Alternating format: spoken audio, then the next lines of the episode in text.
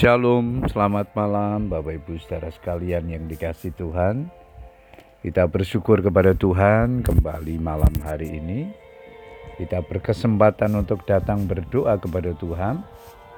Setelah sepanjang hari ini kita menikmati kebaikan Tuhan dalam hidup kita. Malam hari ini sebelum berdoa saya akan membagikan firman Tuhan yang diberikan tema peka untuk mendengar Ayat mas kita di dalam Mazmur 81 ayat yang ke-9, firman Tuhan berkata demikian, Dengarlah hai umatku, aku hendak memberi peringatan kepadamu, hai Israel, jika engkau mau mendengarkan aku.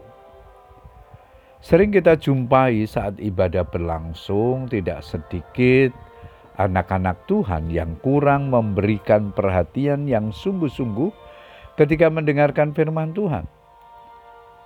Mendengarkan khotbah sambil bercanda, mengobrol, main gadget, ada pula yang justru tertidur.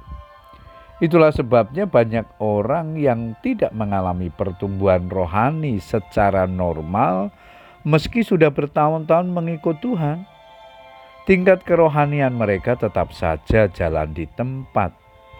Tetap Kristen kekanak-kanaan atau kerdil rohaninya. Di zaman sekarang ini kebanyakan orang hanya mau mendengarkan firman yang disukai saja. Memilih-milih firman yang didengarnya. Mendengar firman Tuhan yang sedikit keras orang mulai tersinggung dan marah. Lalu tidak mau ke gereja lagi kita tidak perlu heran akan hal ini karena Alkitab sudah menyatakannya. Karena akan datang waktunya orang tidak lagi mendengar atau menerima ajaran sehat, tetapi mereka akan mengumpulkan guru-guru menurut kehendaknya untuk memuaskan keinginan telinganya. Mereka akan memalingkan telinganya dari kebenaran dan membukanya bagi dongeng. 2 Timotius 4 ayat yang ketiga. Ke manakah telinga kita lebih terarah?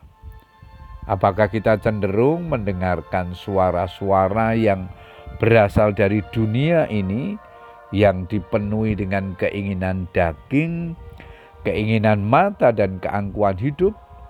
Ataukah kita suka sekali mendengarkan bisikan-bisikan iblis yang dipenuhi dusta, tipu muslihat dan kejahatan, dan yang tidak pernah berhenti melemahkan iman dan mendakwa kita siang dan malam. Mulai hari ini, marilah kita membuat keputusan untuk mendengar suara Tuhan melalui firman-Nya, karena suara inilah yang mendatangkan iman dan kehidupan, yang di dalamnya terkandung kekuatan, kesembuhan, dan keselamatan.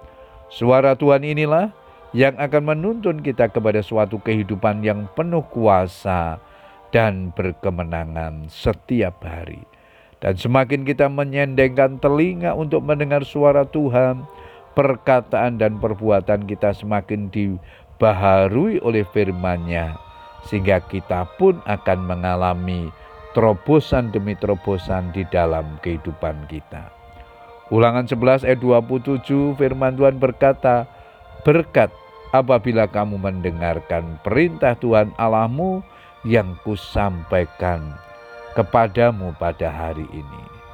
Puji Tuhan Bapak Ibu Saudara sekalian, ialah kebenaran firman Tuhan ini mengingatkan kepada kita supaya kita menggunakan telinga kita dengan benar, peka terhadap suara Tuhan, memberi telinga kita untuk firman Tuhan, sehingga firman itu akan bekerja, mengubahkan kehidupan kita, sehingga kehidupan kita semakin hari semakin berkenan kepada Tuhan. Selamat berdoa bersama dengan keluarga kita. Tuhan Yesus memberkati. Amin.